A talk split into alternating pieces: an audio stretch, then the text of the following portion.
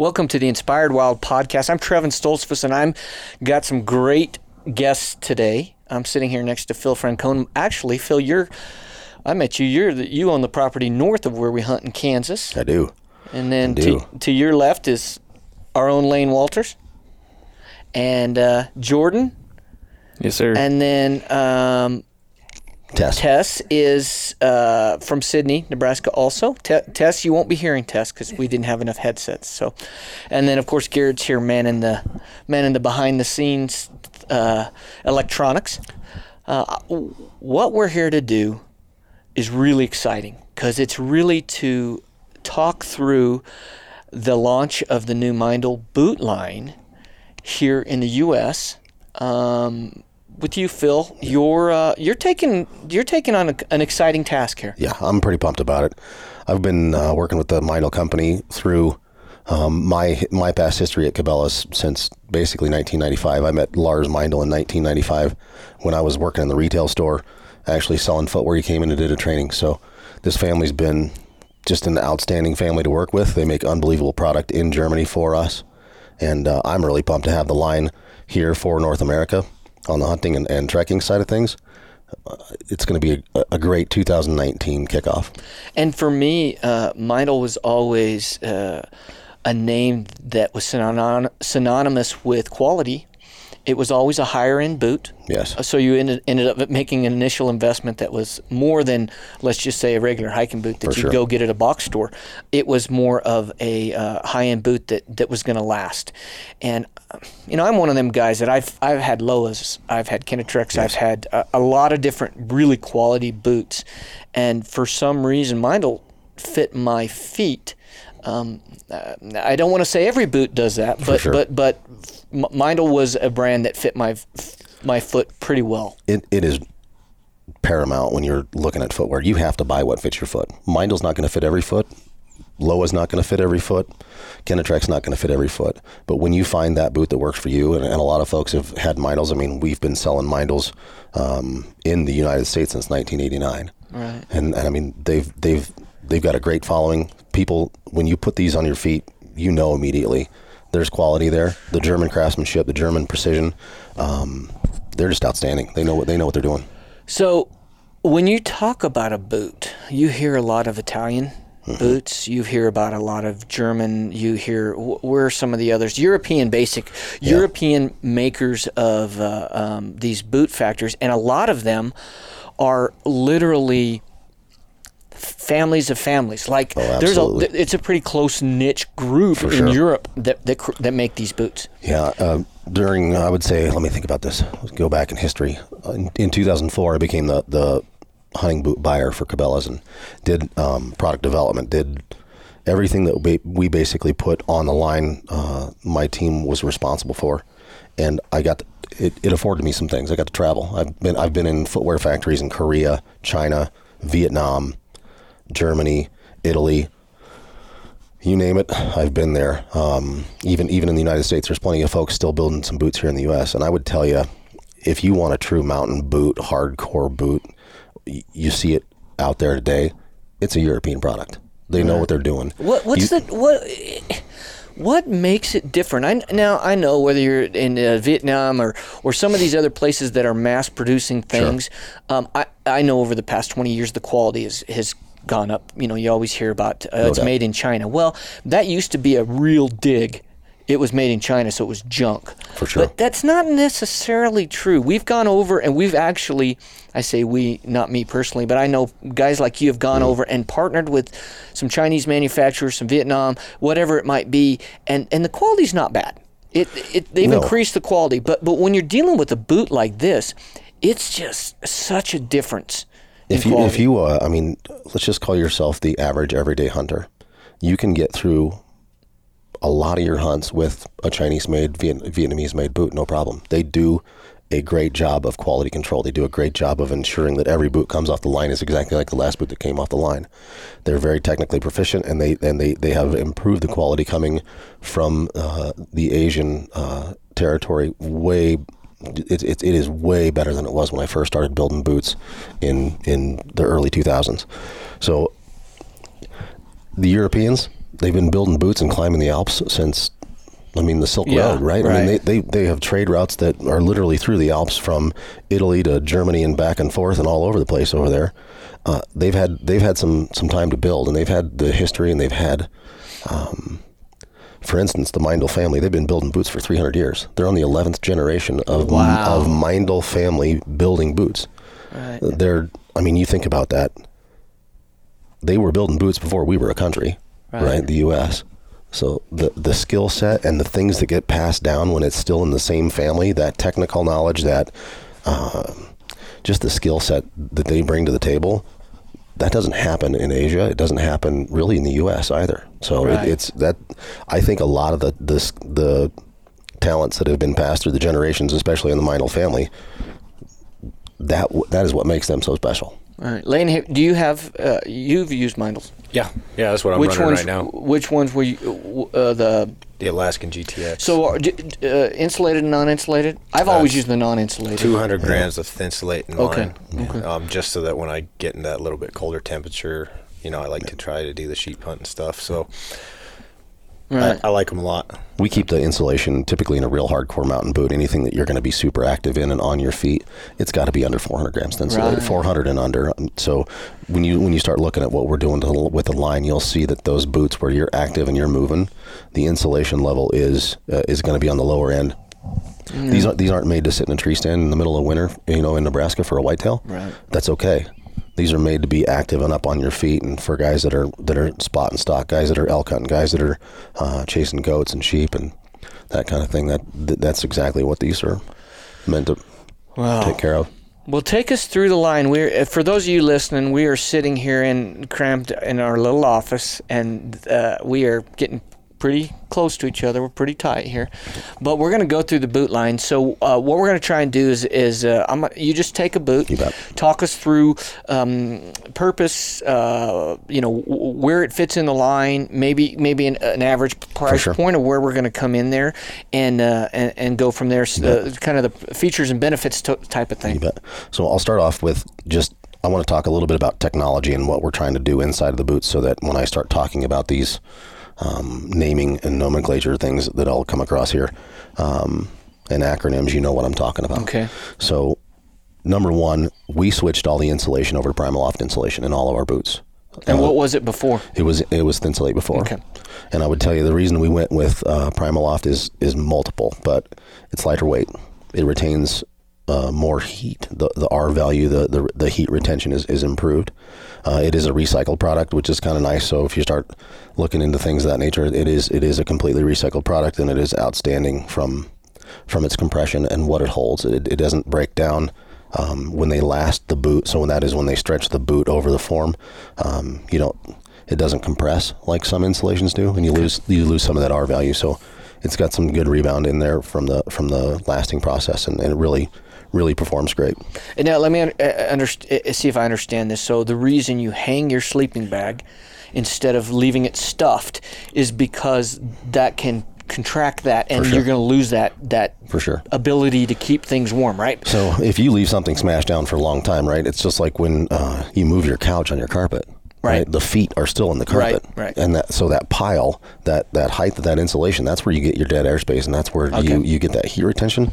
And so um, if it's all smashed down, you pretty well just ruined all the insulation value of what that stuff is. Right, So, okay. so it's an important thing. Um, the two things that we're going to be introducing uh, with this line, are, one of them is called Comfort Fit technology, and the other one is called MFS, which is Memory Foam System.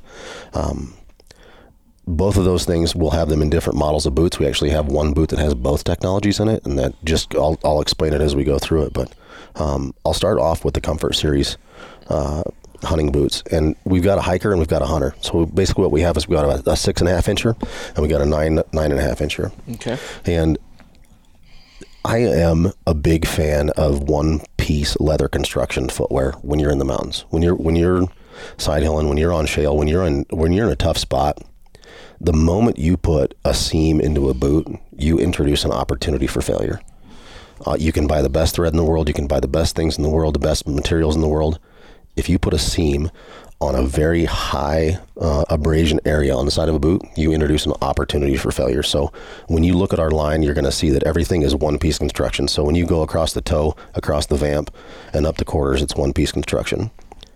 It's expensive to do it that way because when you think about how they cut the hide and, and they do the the um, when they take the, the the sides of leather and they cut that out, these vamps they come off of basically if you were to take a cow um, and look at its hide, it comes right off the back. So the stuff that comes up the, off the top of the back has less stretch in it, so it's not going to stretch out and kind of get loose on you like some of the Asian-made boots can. They might not, they may not have the same quality of leather. Um, all this leather is coming from Germany. It is outstanding quality. They've got a phenomenal factory they work with over there exclusively. And when you start thinking about German leather, I mean, it's it's kind of a novelty thing, but it does look it looks great. They don't have they don't brand over there, and they don't have barbed wire fences. So when you look at an American hide on a table versus looking at a, a, a, European hide on a table, when they go and do the cutting and all the laying out of that stuff, it's um, unbelievable the difference in the quality of leather um, that you see there. A lot of the Eu- European style boots are your, your leather's coming from Germany. So the Italians and the Germans really know their leather. so Okay, so with this, whereas uh, it's not just that it's okay, it's leather, but it's the, it's the it's the placement of leather on the blank, if you will. So yeah, it, Uh, it is the, it is the the, it is the quality of the hide. Okay. So um, it's the tanning process. So the tannery that's been doing it in in Germany's been doing it again. It's a multi generational. I never even thought deal, right? about the the grades of leather. Yeah, and, and, and you've got and, and so when you look at a hide as well, you start thinking about down around the belly, and, and you start getting a lot of wrinkles and things of that nature. So when you do that, good footwear manufacturers they utilize that stuff for like less stressed areas. So they'll use it on the gusset of a tongue. Right. They'll use it as a as a, a, a lining material, maybe an eye stay.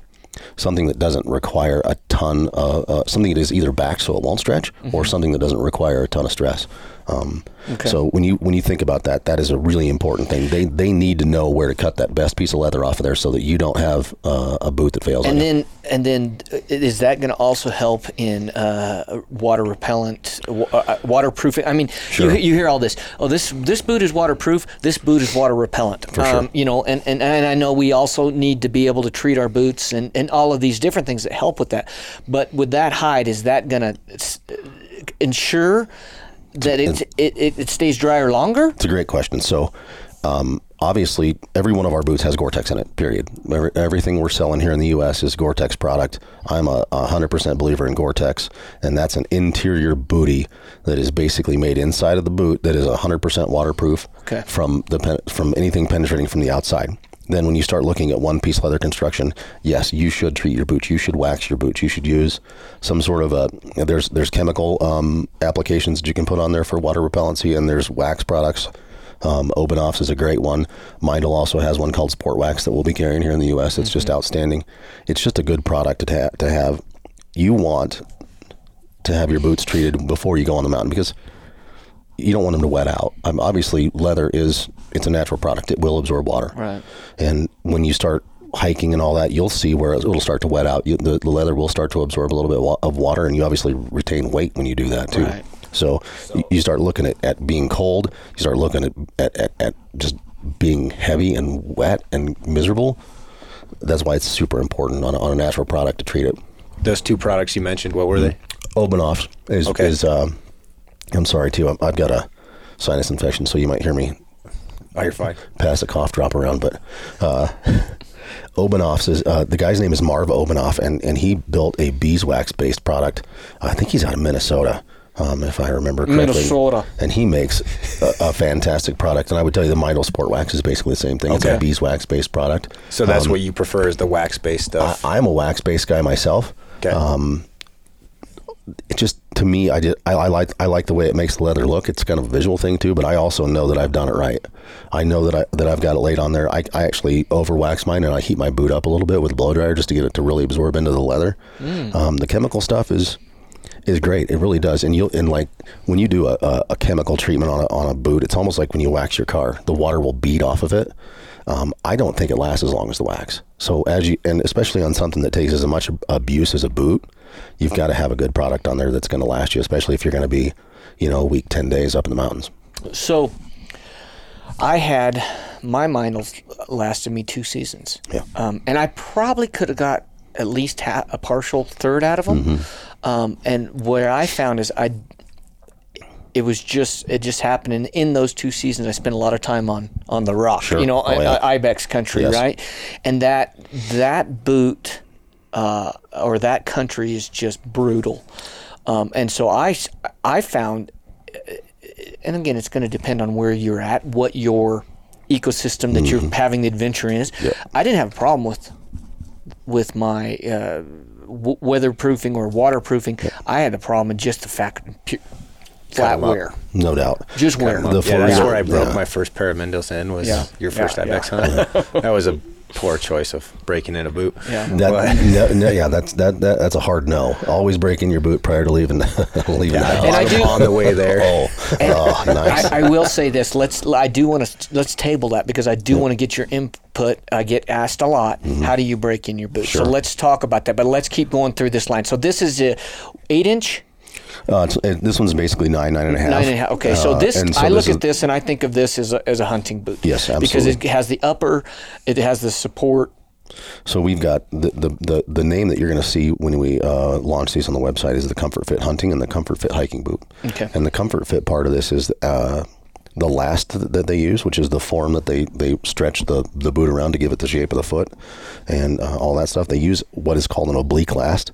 And basically, when you look at your foot, your foot looks like a fin, right? It's not symmetrical. Right. Your pinky toe is short and a little out to the side, and your your your big toes. My kind of feet are my feet front. don't look like that. And I mean, you- my, my feet are ugly. And here's the deal: if you if you've been on the mountains enough, your feet are beat up. Yeah. You need you need a good you need a good product um, to make sure that you that you can get up and back down the mountain. But it is it is on a on, on a on a oblique last, and it is more comfortable. It gives you, it gives you some room up in the the toe The toe area. Yeah, to, to you got some movement there. You're not pinched in. It's and you not- don't want it to be. You you No. need that movement. Number You- one, you I've heard uh, people have told me the tighter your boots are, the colder your feet will get. No doubt. So you can, I mean, you can tighten, over tighten your footwear um, to a point where you restrict uh, blood circulation. and yeah. that, and Yeah. the moment you do that, you're you're in You're trouble. done. You're in trouble. Yeah. And you'll actually see on on the Meindl hunting boots, we have a thing called Digafix, and what that is, the Digafix. If you look at the boot, it is a heel locking um, I guess apparatus for lack of a better term. What you can do, there are lockable eyelets or lockable hardware above and below the Digafix. And what that allows you to do, you can actually tighten the bottom part of the boot to a certain ten- tension. And then you put the lace in the lace lock, and then you can go looser on the top, tighter on the top, looser on the bottom, tighter on the bottom, because you can actually lock that lace out and use that, that Digafix to pull your heel back in so you don't get that heel slippage. So Wow, another another just- another German innovation. Again, that's just that's just the laces. I was with uh, who was I with? Ah, Maybe it was Tanner and, and Mikey, but one of them showed me a new, a different way to lace up a boot. Sure. And it did. It did exactly that. It was just like I came up here and then I actually skipped one and went back down. Yeah. And the way it locked my heel in. For sure. And I didn't even. I, there's a- I've been wearing boots a long time and I didn't even realize a, it. lo- a lot of folks don't know that, and, Yeah. and they, they don't understand the difference between a, lo- a locking piece of hardware and a roller piece of hardware, why it's there, what it does. And in this situation, from a Digafix perspective, we will have some some um, storytelling elements online so you can see how it works, what it does for you, and and I'm telling you, once you learn. uh, You've been lacing your boots since you were four, right? Or lacing your footwear. was the rabbit goes around Doesn't- the, doesn't- you know yeah, the- exactly. It's a little different than the It's- old rabbit goes in the hole. Exactly. Right. There, you can you can do more. You can have a better lacing of your boot onto your foot if you know how to operate the hardware. Okay. Good. That's cool. That's good. Yeah. So, the, so inside of this boot, the Comfort Fit story, what it really become, getting back to the last and the way it fits around your foot. There's also a cork footbed in here, so I want you to think back to your old Birkenstocks from the '80s, right? Dude. So everybody probably cruised around in a set of those, No. and they. But Yeah, that's you know, probably fair. But but I do know a lot of people Yes. that my, my daughter and my wife still to this day those are their favorite. cr- Like you said, cruising around just uh, they're so comfortable. So they're basically the base of that is, is, is silicone impregnated cork, and, and that cork forms to your foot. It's like a custom fit orthotic, and that is the basically the base of the footbed, the the the insole that is in this boot. it is a cork based product. It's got plons, it's got tons of technology into it too. And so it's uh, felt covered. It's got some moisture wicking capabilities. It's also got a pour on um, heel strike area so that it's got some rebound, some some polyurethane um, support there to keep you where you need to be. But when you wear these boots and you break them in, they will custom form to your feet. They just and it feels fantastic. I mean, when you put your foot in them, you know that that's your boot. They're- Gotcha. And when you put your foot in someone else's boot that, that might be your same size, you know that's not your your boot. Because it didn't. Yeah. It, it doesn't feel right. So Right. it, it absolutely makes a big difference. Gotcha. Uh, the other big change for this boot for 2019, we have a brand new Vibram outsole. So we're, we're calling it the, the Vibram Multigriff 6.0. It is a, it is a sole that is specific to Meindl. If you've worn uh, a couple of Meindl products that might have had the cork foot bed in them in the past, they they had a, a a Meindl proprietary outsole, which was a dang. I mean, it was a dang good outsole. There wasn't anything wrong with it.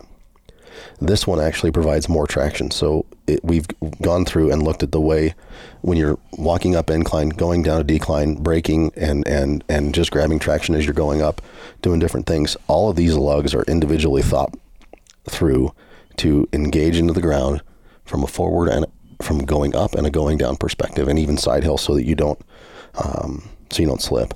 The the traction difference between what is on the old product that is similar to this and this product, it's it's night and day. This is an outstanding outsole. Vibram makes the best stuff in, in really in the outsole world. They do great work. So I think that is a huge plus.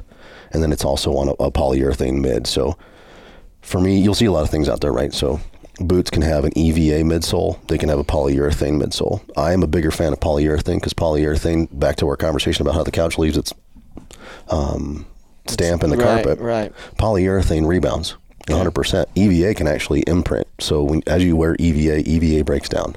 And uh, polyurethane holds itself um, much longer, much stronger.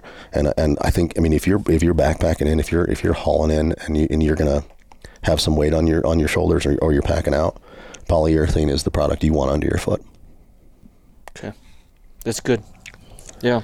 So that's the the, uh, the Comfort Fit Hunter and Now, Hiker. The so you're Yeah. gonna these will be called the Comfort Fit Hunter and Hiker. Yes, Okay. the Hiker is uninsulated, and the Hunter has 400 grams of the Primaloft insulation we discussed when we kicked it off. Okay. Okay, is that the hiker, the six inch, It sure and is. then the hunter is the. The the nine inch. You got it. So so if you if you want, you'd go with this boot if you wanted a lighter. Yeah. So let's say it's early season, or or you're you're scouting or something along those lines, or I mean, even turkey hunting. Sometimes you can get in some pretty wild spots, especially up around Wyoming, around Sundance, and that Mm-hmm. that kind of thing.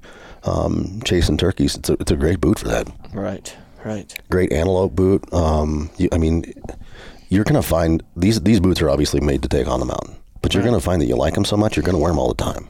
Right. My brother, I got him a pair uh, a long time ago, and they turned into his everyday work boots. Like he wears them every stinking day. Right. And I, I worked with a guy. Um, I lived in Canada for a little while, working up there for uh, Cabela's as well. And we had a guy up there that uh, I was really great friends with, and he wore he wore Meindl boots every day. Yeah. That that That's I mean, that's my father-in-law. He wears a hiking boot every single day for Yeah. work. It's not Yeah. it's not a regular work boot. He wears his hiking boots. yes. So once once you get that feel and that support, and you put your foot in a pair of boots that are, that are of this quality, it's it's hard to go back. It really is. Right. It's like Right. it's like flying first class the first time, right? Right. And you just don't want to go behind the curtain anymore. But Yeah. For sure. Okay. So we'll jump on to the next boot. Um, the next boot is uh, we're going to call it it's it's a vacuum hunter is what it is, and the vacuum. I'll, we'll go back to this MFS system that we talked about earlier. This boot is the vacuum hunter. It's about seven and a half, eight inches, and it is uh, nubuck leather. It's got a full rubber rand all the way around the outside of it. Again, back to a Vibram multi grip outsole. Quick question though. Shoot. So here we are. We're looking at the hunter. Yep. Or no, this is the hiker. Hiker, yep. Hiker. I notice it doesn't have the full rubber rand around it. Now the difference. This has is that it's a different. As I'm looking at it, it's a, definitely a different leather. This is like roughed out, like For you sure. said, almost not a corduroy, but uh, what what's well, well, what this is called Suede. uh, it's not suede. It so looks- yeah, What, what, what it's called is called nubuck. Okay, and so nubuck. It, it's still a full grain leather. And what nubuck is is they take the entire hide of the leather and they sand it down. So it, so a, a typical full grain leather would have some sort of exterior. Um, I guess just the way that the, the, the skin looks on the hide, right? When they when they go through and they sand that down, they can actually make all that leather look exactly the same. So Gotcha. that's called nubuck when they do that sanding procedure to it. Some of some of the nubuck is, is waxed, pre-waxed, and some of it is not. Okay. So when you see one, one might have a little bit more nap to it. So you'll see kind of you can see your fingerprints in it, or if you run your hand along the boot, you can uh, kind of tell the grain goes one way or the other. sure. That- and that's what you're seeing. Now, when you have a f- full rand, Mm-hmm. does that increase uh, waterproofability? I don't know if that's a word. Is proofability a word? I'm I just I'm going to make it a word. If it's not, we'll call Webster. Okay. We'll get that in the book. yeah. so, because this one doesn't have the full rand It around doesn't. it, and would does that matter? I've always thought, well, this is going to help. It's going to make it more waterproof. I have no data to back that up. It was literally something I came up with. From a waterproof perspective, it really doesn't do you a heck of a lot of good from a waterproof perspective. Yes, is it another barrier? Sure. Okay. Is that why it's there? No. Okay. It is there 100% for abrasion. So when you look at a boot that has a full rubber rand, oh. this is for side hilling. This is for things where, if, I mean, if you're going to be in some serious terrain and you're going to have to worry about just beating the heck out of your boots, that rubber rand provides you that protection. so it's more from- of a physical protection. Absolutely. So does the rubber rand go up and over the leather, or is this where the leather stops? It goes up and over the leather. It goes up and over. Yes. So this is actually full leather all the way down. Sure is. Okay, and the rand just goes. All right.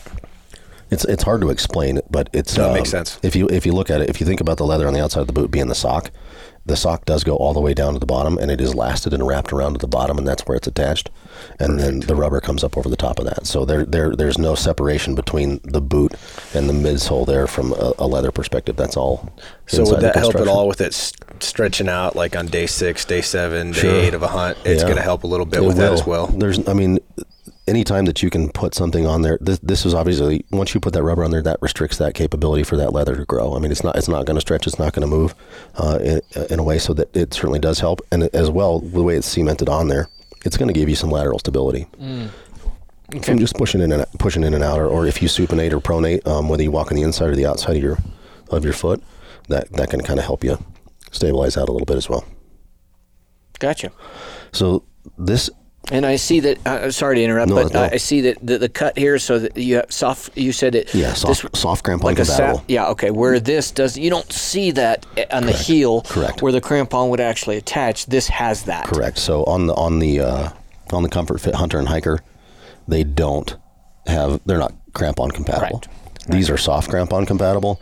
Uh, hardcore crampons, ice crampons, not they won't work on there because they have to have a, a front catch as well. So this would be kind of a. Um, a typical hunting application where you're not climbing ice, obviously, right. you can get away with a lot. I've never put a crampon on a boot. I just never have. I've never been in a in a hunt that that, that dictates that And and, and and to be honest with you, very very few people will. The folks that that do, they absolutely need it, but um, you're talking probably two percent of the top two percent that, Right. that that get it that get themselves into that position Right. that need need that kind of a technical apparatus and to help them get know to where they're going. that's going to be mountain goats in deadgum December. Goats or mountain lions, and Yeah. you get those That's dogs. true. That's the one time Yeah. I've used them was on a mountain lion hunt. That where makes- we that just makes a we lot of had sense. to have them because of the stuff that, and Sure. it was negative twenty Yeah. and Brutal. ice everywhere. yeah, brutal. And you're either wearing snowshoes in that situation or you're wearing crampons because you're probably stuck either way. So the vacuum hunter has what they call the MFS system in it, which is memory foam system. And so if you were to cut this boot in half, the interior of, of every boot has some structure inside of it, be it foam, insulation, etc. The foam that is in this boot in particular is a really, really high quality memory foam. So you think about your memory foam mattress, you lay down on it, and it leaves your print in the same thing, uh, leaves your, your body print when you lay down. The same thing happens inside of this boot. Again, it's it's all about hugging the foot and comfort and, and really getting a good fit and, and ensuring that you have uh, a boot that fits your foot specifically, that memory foam system goes all the way around, so it's on top of the footbed. So when you place your foot in there, you get a, a nice uh, feel of memory foam, and your foot sinks into it. And it also goes up through the vamp and up and through the quarters. So when you lace this boot up, it really, really hugs your foot. So from a comfort perspective, this is probably one of the most comfortable boots that you can get. That is going to get you to the top of the mountain. Right. And what's the uh, the Thinsulate equivalent? I know you said you went to the Primaloft, but what's the equivalent on this one? So uh, this one's 400 gram here Did as you make one with zero? Uh, this this particular one does not come in zero. Okay. So the we we have zero, 400, and 800 is what we have. So we don't we actually we don't have a, a 200 gram th- or 200 gram Primaloft boot. But this specific one, just 400 is what it comes in. Correct. Cool. So would you say uh, for extreme hunts, this would be just a step up from is. the normal It is. hunter So um, that you showed us at first. So when you're when you're going up, like say into the Florida mountains, and you want something that is that needs a little bit more abrasion resistance, or something to go above 10 10,000 feet, you're in just rocky terrain, something to get it beat up. The vacuum hunter over the comfort fit hunter is a better product for you because of that rubber Because it okay, gotcha. So that this would be more of the hardcore. You got it. Okay, gotcha. You got it. Perfect. We'll go on to the next one, and this one is actually called the Comfort Fit Extreme, and this is kind of the I, I would tell you this is the confluence of the Comfort Fit hiker and hunter, and the vacuum. Okay, so this is a nine and a half, ten this inch. Is, this is an 11 inch boot. 11 so inch, So it's a little okay. higher. The the nubuck leather is waxed. It has both the comfort fit system in it, so it's got the cork footbed, the whole deal. Plus, it has MFS in it. Both. It's got both. Okay. So when this this is kind of a more hardcore boot too. It's got a rubber rand, a little higher rubber rand actually goes all the way around. So it, for for me, this is the top of the top of the mountain for us. So if you were to lay these out and go top of the mountain, it is absolutely 100% the extreme. If you go mid mountain um, to top of the mountain, that would be the vacuum, and then kind of the the comfort fit would be the other. So anything Gotcha. anything anything below Okay. that. Everything goes. Everything Uh, here. Four hundred. That one is 400. Okay. Four. So so we're dealing with uh, um, uh, uh, and I always want to say thinsulate because that's just what I've. Mm-hmm. Sure. But but but the equivalent of that is is uh, the ability to have the four hundred. Uh, how do I say that? How do I word that? Four hundred versus That's a good question. So there, Um, because you're a Primaloft. yeah, there's a, there's a, there's um, so back in the day, there's boots that they, they would temperature rate things, right? Right. They'd say minus 100, minus 50, minus 30, minus 25. Well, that's that was all a scientific deal. We'd send our boots off to Kansas State University, and we'd go through and they'd do an R value test, and they'd fill the boot full of copper BBs and put elements in there to try to determine where it lost um, heat and did all that good stuff. And so you could kind of produce and build your boots more insulative and more uh, and just be more precise about where Right, you have those insulation layers laid. Um, so we did that, and I would tell you, all those numbers were junk. They were just absolutely junk. So uh, you're actually hearing my uh, ring doorbell on my phone go off. I've got it set to a turkey. So Oh, okay. I was I was getting ex- I was getting excited. I thought there's turkeys in my yard or no, something. somebody's at my house. But Okay. yeah, that's so every time somebody shows up at my house, I hear a turkey gobble. Oh, that's cool. so so going back to yeah. the actual R value on this and stuff, I got a foot that runs hot. I like running at zero. Even I don't like having a insulation on my boot unless it's going to be freezing temperatures Yes. or colder. Um, how's that stack up compared to the 400 and Thinsulate? Is it about the same on the 400 of the Primaloft, or is it going to be it's, warmer? it's about the same. It's, about, the same. It's about the same. Okay. So from a, a true R value, I have I haven't built this boot in both versions and set them in a temperature environment to where you could measure that and get the exact feedback.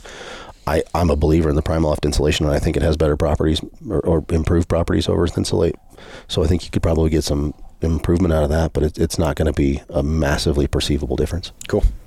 I, I and and going off of what Lane said, I'm I'm I run pretty warm too, Mm-hmm. but I'm not one of those guys uh, that will put his pull his foot out and it's soaking wet. So I'm not at that extreme. I am. Yeah. Yeah, Well, Dustin and see- and, and- Dustin and- used to be the same way. Dustin would he'd take his boot off and literally his sock was soaked, and um, of course that's what happens then is then you get cold. Yeah, it's not good. It, yeah. So for, for me, sock selection becomes a big deal. there.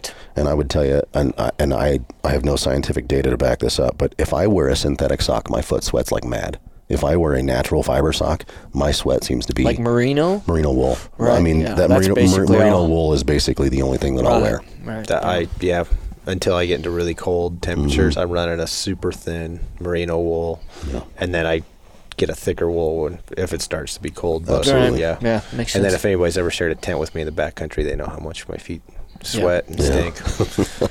It's it's it is, and people's feet run different. I mean, hot foot, cold foot, Right. it all depends. But I would I would tell you, 400 is a good amount of insulation to basically get you around do anything. If you're an active guy, it's great. If you're really packing in hard and you're really moving, I would I mean I would suggest an uninsulated product for you, especially if you if you've got a hot foot. But Okay, but right now these are only coming in 400. correct. Okay.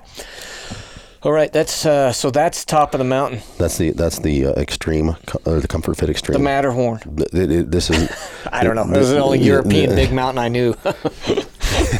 Sorry. That's all right. Well, that looks like a. That definitely That, looks, that like, looks like a sheep boot. Yeah. That is That's- that, that is that is your top of the mountain boot. Yeah. It, it is the one where I would I would if you're going into the hardcore stuff, if you're gonna if you're gonna be putting yourself into into harm's way, that's the boot I And put this on is your your foot. stiffest boot. it is the stiffest Yeah. boot from a from Okay. a from a flexibility standpoint. That is the stiffest boot. Gotcha. That's the boot I want to be wearing every year because that means I'm going on a cool hunt. right. If you have the, yeah, if you have this boot on your foot, you're probably doing something pretty. You, you've drawn a pretty awesome tag. Yeah. So, the, and then the last boot we're going to talk about is actually an Asian-made product. I know we talked about Asian-made products not being um, maybe as as good a quality as the German-made product, but I would tell you these are made by the Germans in Vietnam. So they, they've they've selected a, a fantastic factory. Uh, I've actually been to that factory. It is a really really high quality factory. They make a lot of really high quality footwear. A lot of the stuff that you see that is by the best brands is coming out of this place. So it's an outstanding place. And really, what this boot is for, it is kind of a I'll call it the everyday, all day whitetail boot, North American kind of. If you're not climbing to the top of a mountain and you're not hauling a pack, this is kind of the lightweight, comfortable boot that you have, and it, it, they're unbelievably lightweight. They are Gore-Tex. Oh, We, yeah. ha- we have them uninsulated. We have them 400 gram. We have them 800 gram. And so when you put Gore-Tex in a boot, Gore-Tex requires that your boots breathe a specific amount. So the, they call it a, moist, mo- a moisture vapor transfer rate. And the moisture rate, vapor transfer rate of this boot, because of the way it's constructed and all the things, is actually uh, two and a half times more than it has to be in order to um, pass Gore-Tex's And that's test. good. That is good. So if you've got a hot foot and you need breathability, you still need waterproof. You're gonna be you're gonna be in snow. You're gonna be in water. You're gonna be in places like that. This boot is perfect for that situation. It's it's ultra lightweight. Uh, obviously, that's why we call it the ultralight hunter. But it, it is a, a, a really great boot for kind of just I'll call it your everyday hunt. And it's going to be a little more flexible. It is a lot more flexible. So when you look at the midsole outsole here, EVA mid rubber outsole, uh, it's a Meindl proprietary outsole. It is meant for comfort. It is meant for flexibility. It is meant for, um, I mean, really, to be honest with you, this is the whitetail guy. This is the guy that is hunting all over the the states. Um, it's a great boot for them. I mean, if you're not a rubber boot tree stand hunter, but you're out gun hunting or you're uh, you like to do some spot and stock. This is Antelope this is a, hunting. antelope hunting. Yeah. I'd be Perfect fantastic. is what I'm if thinking you're on that. even if you're upland hunting, if you're you know walking yeah, two miles game birds, chasing, yeah. Chasing yeah. pheasants, so This is an abs- absolutely outstanding. Yeah, I can I bird. can see that even tur- some of that turkey hunting that the southwest uh, hills, you know, sand hills in Nebraska where yes. you're covering a lot of country. Oh, especially with the deer different insulation levels. You've got zero, four, and eight. You can really specify. I mean, if Oh you, yeah, that's a true. guy can get two pairs of these. You can have your kind of cold weather set, and you can have your early season spring set, and then you can you can really get yourself around in, in that. So I, I agree with you 100. percent okay. Yeah, I'm thinking that Nebraska mule deer hunt we do every year. Oh, year. That's yeah. the boot right there. This is a perfect Nebraska mule deer. If you're if you're doing some spot and stock and you're uh, in the in the sand hills, this is absolutely the one you need. Yeah, that's uh, that. Yeah, yeah, and you know, honestly, it's it's. Uh, I I've worn a stiffer boot, uh, Mm-hmm. more of a rugged mountain boot in September, um, because I had it. For sure. But it's always warmer, and it's I I don't necessarily need it. Yeah, I'm, cl- I'm climbing some mountains when I'm hunting elk and some high country mule deer, but it's so warm. Yeah. Whereas when you get later in, and now you're going to add the, the I mean, you have there's that gives a lot of flexibility with your choices there. No doubt. So And I yeah, mean, I'm really so- eyeballing that. That's cool. It, it is a great looking boot. It, it is. This is going to be. This will probably probably we'll sell more of this. In from a unit volume perspective, we'll sell more of this boot than just about anything we have because it just fits so many applications. it's almost that uh, um, when I was a police officer, we, we wore a boot that was a Hi-Tec, I believe, is the Mm-hmm. Yeah, brand. yeah, Hi-Tec's been and around it, for years. And it and it reminds me of, of course, it was all black because Mm-hmm. you had to you know shine your boots up. But it, it reminded me of that where it get the rigidity of uh, of a work boot with the flexibility of an athletic shoe. For sure. is what it what it reminds No, me no of. doubt about it. Uh, There there is absolutely an athletic performance thought process built into this boot. Right. It is it is made to be. You're you're, you're going to be on the move in this boot. It's, Right. it's a comfort thing. So Well, that's great. All right. Let's talk a little bit about breaking them in. Sure. Or Yeah. e- even before that, maybe if somebody, what they're looking for, if they've never spent a lot of money on a boot, Sure. what they're looking for on the fit, what they want in the toe box. Um, making sure maybe your toe's not hitting that toe box. Like what what's a basic fit for someone when they go in and say they go to a store? And what what should they be looking for on the fit for the boot? for the one thing that I would al- always tell someone to do um, is get the the thing that is at the store where you measure your foot. It's called a Brannock, and it is really important for you to know what size you are because a lot of times folks would come into the store and they would truly have no idea what size they were. And so I think that is, is obviously super important. These boots are made um, on European last, and I would tell you European last compared to Asian last, the European last is a little wider and, and just a hair longer. So when you start fitting these boots, there probably is going to be a little bit more room in there maybe than you're used to. If you order a 10 and, and you, you think you're a 10 and you order a 10, you might have a little bit more play in there than you'd want. Me personally, I have the MFS Hunters in ten or a nine and a half. So I actually wear a ten usually, but I have a nine and a half in the MFS Hunters. So And and so when you, what the, the big key here is go put them on. Number one, when you go to the store, ensure that you you have the sock that you're going to wear with that boot when you're hunting. Have that in your pocket. Have it on your foot. Have it with you, so that when you try that boot on, and even even if you order them off the internet, like everybody's doing today, have that sock ready when that boot shows up at home, and put that boot on your foot with that sock, so you get the right feel. You need to know what the, what, what that's going to feel like, and then from a from a you want you obviously you, you cannot have your toe hitting the front. If your if the toe hits the front of the boot, any anything or even if it's really close, um, if you come on a on a decline and you're and you've got a heavy pack on, you're gonna rip your toe, you're gonna rip your big toenail off in a heartbeat. yeah. You will be miserable. You'll hate yourself. You'll hate your boots. You'll hate everything that is around you because you have just blown your toenail right off the top of your toe, and it sucks. so that is important. You need room in the toe box. That's why the last is important. That's why the fit is important from a from a break-in perspective. The, well, the other thing I would tell you to do is make sure you walk on an incline too. You need to see see if there's some heel slippage, and and you want to make sure. I mean, in in a stiffer boot, sometimes it's hard to get that that boot. It's like a lever, right? So if, if that thing's really stiff, one thing that wants to move is your body, and that, that boot really doesn't move that much. So you have to make sure you have it laced appropriately, make sure that it's on right, um, and that your heel is seated the way it should be seated, so that you get to to understand: Are you going to have a hot spot and create a blister because you haven't? They don't either fit properly or you don't have them laced properly.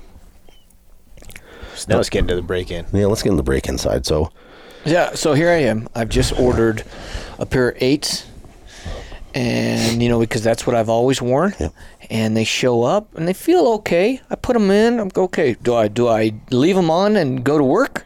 Do I? I mean, do I go grab up my uh, my pack and go on a, a, a makeshift hike? What do I need to do to break these things in? That's a great question. So, I would tell you, I'll, I'll, I'll go I'll go through my past history. So, uh, in 1995, I went to a little place in Oklahoma called Fort Sill. So I was in the National Guard for nine years, and and uh, that's where I went to basic training. What we did, they put our they put our boots on our feet, and they walked us through a creek, and we walked them dry. I would tell you, in some instances, that's still not bad, not not not bad advice. I don't do that today the way it is. I just I wear them to be honest with you. I put I put my my socks on that I'm going to wear with that boot. I like to break them in with that sock, um, whatever I'm going to be wearing, and then I, I, I hike them out. I'll do anything. Like for instance, I'll, I'll go shed hunting. So if I get if I get a brand new set of boots in spring, I will take them shed hunting. I know I'm not going to be in a bunch of hardcore territory. I'm not going to be climbing a bunch of you know mountains. I'll go tinkering around looking for whitetail sheds and and uh, kind of break them in that way. And I, I kind of use them as an everyday boot for a little bit until my foot becomes accustomed to them and they and they become accustomed to my foot. And and that's really how I do it. A lot of guys will treat them. So I, I I'm- I'm not afraid to treat my boot first, right when I get it, Okay. and then and then walk that in so that you, you Okay. a, a lot of the wax based products will help soften that leather a little bit, so you can move them and, and, and break them in. So.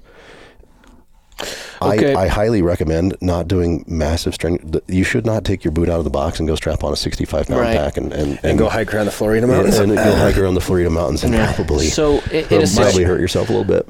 I think I think it's uh, it's important. You know, two weeks bef- before your your uh, and two weeks might even be giving somebody some credit. Um, you know, like Lane's talking about, he literally was put his boots on for the first time right before we hunted uh, ibex, which is not something that we would suggest for everybody. But No. It was uh, it Let's- was let's say you're- it was let's better say- than what I was wearing yeah. before. So Well, Let's say you are in a pickle and, and you are last minute. I honestly, I would still tell you to maybe go walk walk those boots through the water, get them wet, and walk them dry. They will they will conform to your foot. They will they will break in a little quicker. My last three or four pairs of boots, my favorite way, and you got to have a little bit of no shame in doing it. But I wear them to the gym. Yes. And then I get done, whether I'm doing Yes. like a jump rope thing or whatever. The only thing I don't really wear them on is leg day because I just don't want a ton of weight going through them. Well, and every day, every day on the on the on the Ibex Yeah, rock exactly. is leg day. Exactly. but then uh, I get done. I always get on the stair climber anyway. Right. So I'm getting on the stair climber, and then it's just slowly break them in. You do that for a couple weeks, your boots Yep. are pretty. And I, That's a I- great pretty way to well do it. broke in. I think I think it's just as simply as just wear them as your everyday wears for a couple of weeks.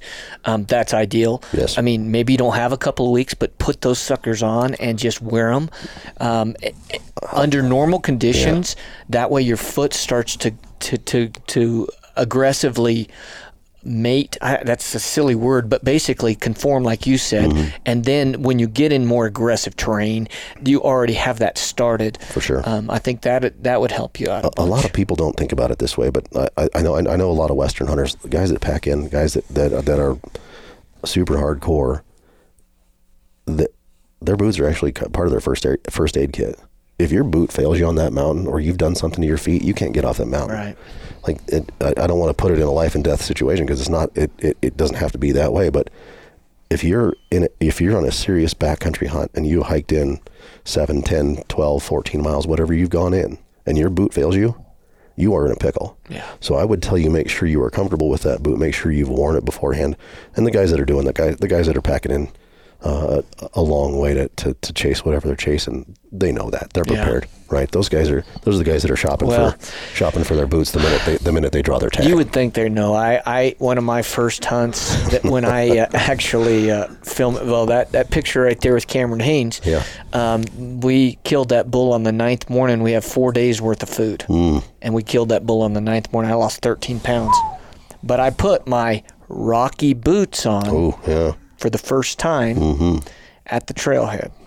that's a And let me just say this: when I left that mountain, there wasn't a piece of my f- bottom of my foot or back of my foot that wasn't duct taped Yeah, that would- because it, it, it shredded my feet, and the only way I could keep going was basically just duct tape. that is that is suboptimal That at, is- at best and you're literally digging deep. You're, Yeah. n- no step is comfortable. nothing nothing is Um, comfortable so, and- so a little bit of preparation, a little bit of foresight Yes. goes a long way. Because let's be honest, when we're back, especially deep, we're not just dealing with a mindset of okay, you know, I, I've got to hunt this critter. I got to get within if you're bow hunting within a certain range, but we're also fighting.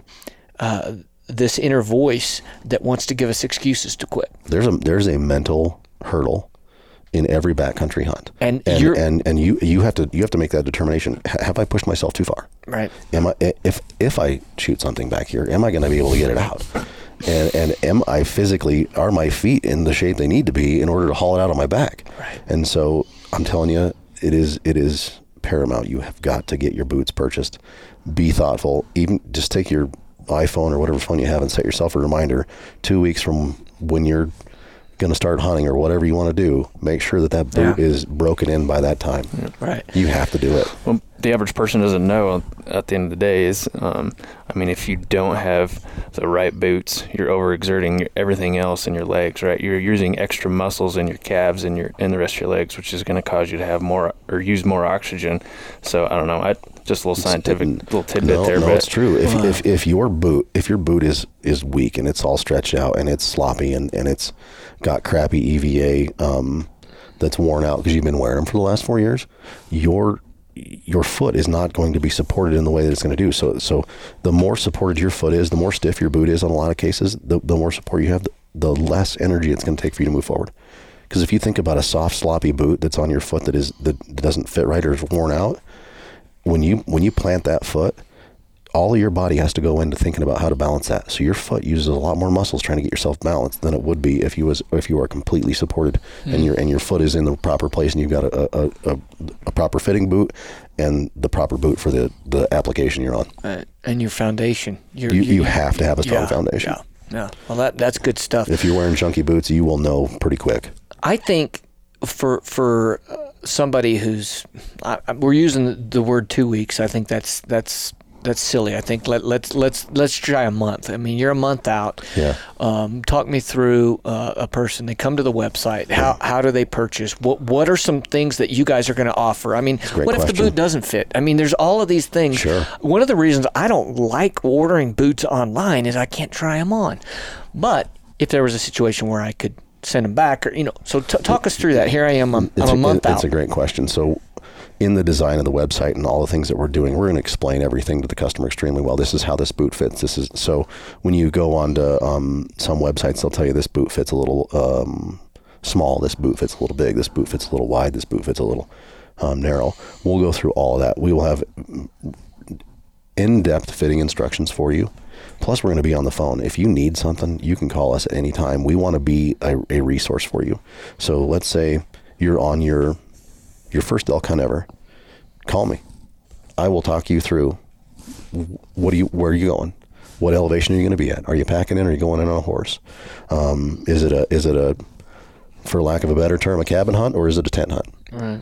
What are you doing? I can help. I can help you deselect boots because I think deselecting boots from what you need is more important than selecting boots Yeah, I sometimes, would- right? yeah. You've got to kick some of the stuff out. That this stuff just will not be successful for you in that situation. So we can get you in the right boot and we can help you out and get you as much information that you need to make sure that you make the right choice. Shipping from us is 100% free on the way out. Um, if if it doesn't fit, we can help you out there too. We'll we'll we'll work with you to make sure that you get what you need to be successful inside the mountain. We want to be a support arm for your hunt. We don't want to be a, a, a pain in your hunt. Gotcha, gotcha. And and for that situation, I I, I got to be quite honest. Is it, back in as I look back, I looked at a boot that was the hardest core of the whole line, and I said, "That's the boot I want." Even though that style of hunt was the least uh, amount. Example: I don't go on a sheep and goat hunt every mountain goat hunt every year. I don't go on a sheep and mountain goat hunt every ten years. But by golly, I want this boot For sure. because it's the toughest, baddest, right? And what I found myself doubt. doing was picking a boot that didn't apply to the situation, perhaps that would have been a better fit. Um, you know, I'm, hol- I'm holding up the hiker right now because of the fact that this is the perfect um, non-insulated, right? Yes. antelope maybe or or or even th- this boot which is the lighter Yeah, the um, ultralight. the ultralight versus you know going with this extreme because I want to be this is the, the niche I want to fit in as a person I want to be extreme right And it's a hard deal, right? So you're you're going to buy a a great pair of hunting boots. You're going to spend 300 bucks. right And when a guy says, "Well, I need four pairs of hunting boots and they're 300 bucks a piece and you're 1200 bucks deep," you're sitting there going, "I can't afford to have four pairs of boots. I have to." So a lot of times a guy will try to fit one thing. And I would tell you the Comfort Fit Hunter is probably the one that's the most Right. all around. You can do anything in that thing and get and you could I mean anything up to a, a goat hunt and sheep hunt might be a little tough on it, but a, a goat hunt would would definitely be doable. I would just tell you you're going to spend 1200 bucks on a bow, right? You're going to spend you're going to spend all kinds of money on accessories to put on that bow, several hundred bucks. You might buy a new rifle. That new rifle is going to be a grand and you're going to put a $2000 scope on it. None of those things help you get down the mountain. right At the end of the day, it is important. It is imperative Right. that you put the right amount of money into your footwear choice so that you can get up and down the mountain with your new $1200 bow or your new $2000 rifle.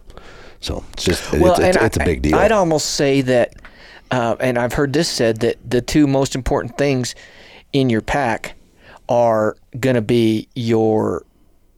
Uh, not necessarily in your pack, but the two most important things taking out is your boots and your glass. in your kit. So if you Yeah. if you, if you have your, your hunting kit, Yeah. I would absolutely say boots, Because boots and glass are top. I, top I mean, don't get me wrong. I, I love my bow and I love the rifles I have, but I don't have.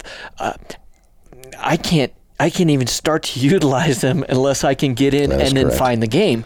So uh, those, you know, the the thing you probably use the most in all of your gear is your footwear. You can't go anywhere without a pair of shoes, right? I So. mean, yeah, I, and I think people will tend to go. I'll buy a two hundred dollar, two hundred twenty five dollar pair of boots, and I'll spend five grand on the rifle setup. Well, if okay, you if, if you're Um, if you if, if you have to be budget conscious, I want you to think about putting the money into your footwear. You have to because You can have the fanciest rifle in the world. If your feet can't get you there, you're not pulling that trigger. I, I, I my first rifle, I bought a 30 six from Walmart. It had a Tasco three x nine on Yes. it. You know, and all the critters I shot with that didn't know the difference. they have no idea. But I got within 200 yards of them. Yes. Right, or 250. You know, that was a long shot for me. And Yeah. and, and but I always one thing I always did is is I invested in in footwear, good boots. you have you, you have to. It's absolutely imperative. Yeah. Well, this has been great. Um, t- talk us through how can we find you? Um, you know, what your social media platform, stuff like that. so bet. people have questions, they can reach out, resource you guys. Our organization is Meindl USA. So meindlusa.com is our is our web handle. We will be uh, on the same from a, an internet or from an Instagram perspective and Facebook, Twitter, YouTube. It'll be Meindl USA. and that's M E I N D L. M E I N D L. All right, it's like A lot, Stoltz. a lot, a lot, a lot of folks say Mendel. A All lot right. of folks don't. I mean, it is kind of a. Right. It is. It is. I used to say 100% Mendel. Yeah, it's a hundred percent Mm-hmm. uh, German name, but uh, when you talk to the Meindl family, it is absolutely one hundred percent pronounced Mindel. What is it about Germans that put consonants together? Like Stoltzfus has four consonants right in a row. My last name, Yeah. which is means proudfoot in German, and it's like okay, let's let's put a little vowel in there somewhere. but no but doubt. Mm-hmm. I always want to Mindel. I- you think there's an el, but that's how it's pronounced. It's Correct. Mindel. Okay. D- D- DL on the DL end. on the end. Well, that's great. Anything else you guys want? Jordan, you want to add anything? Anything?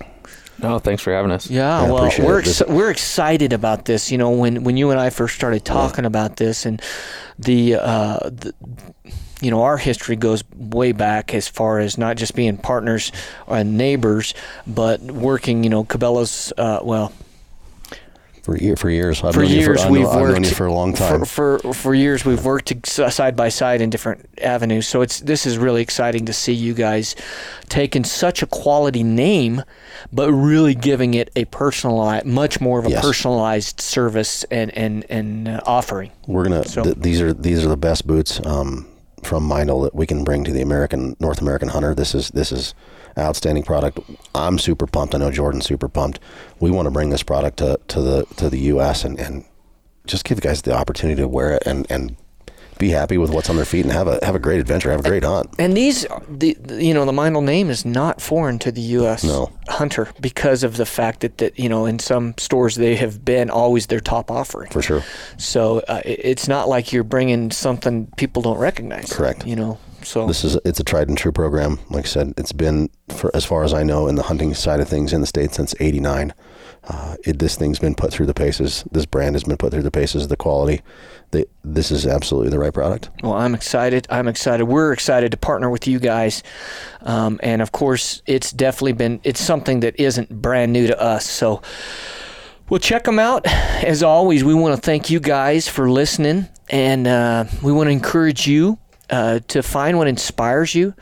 Go out, whether it's your, you know, uncle's back 80 in the Midwest, or maybe you're in the Rocky Mountains and you've got, uh, you know, uh, some huge peaks to climb. Go out, find that wild, and embrace it. God bless, and we'll see you down the road.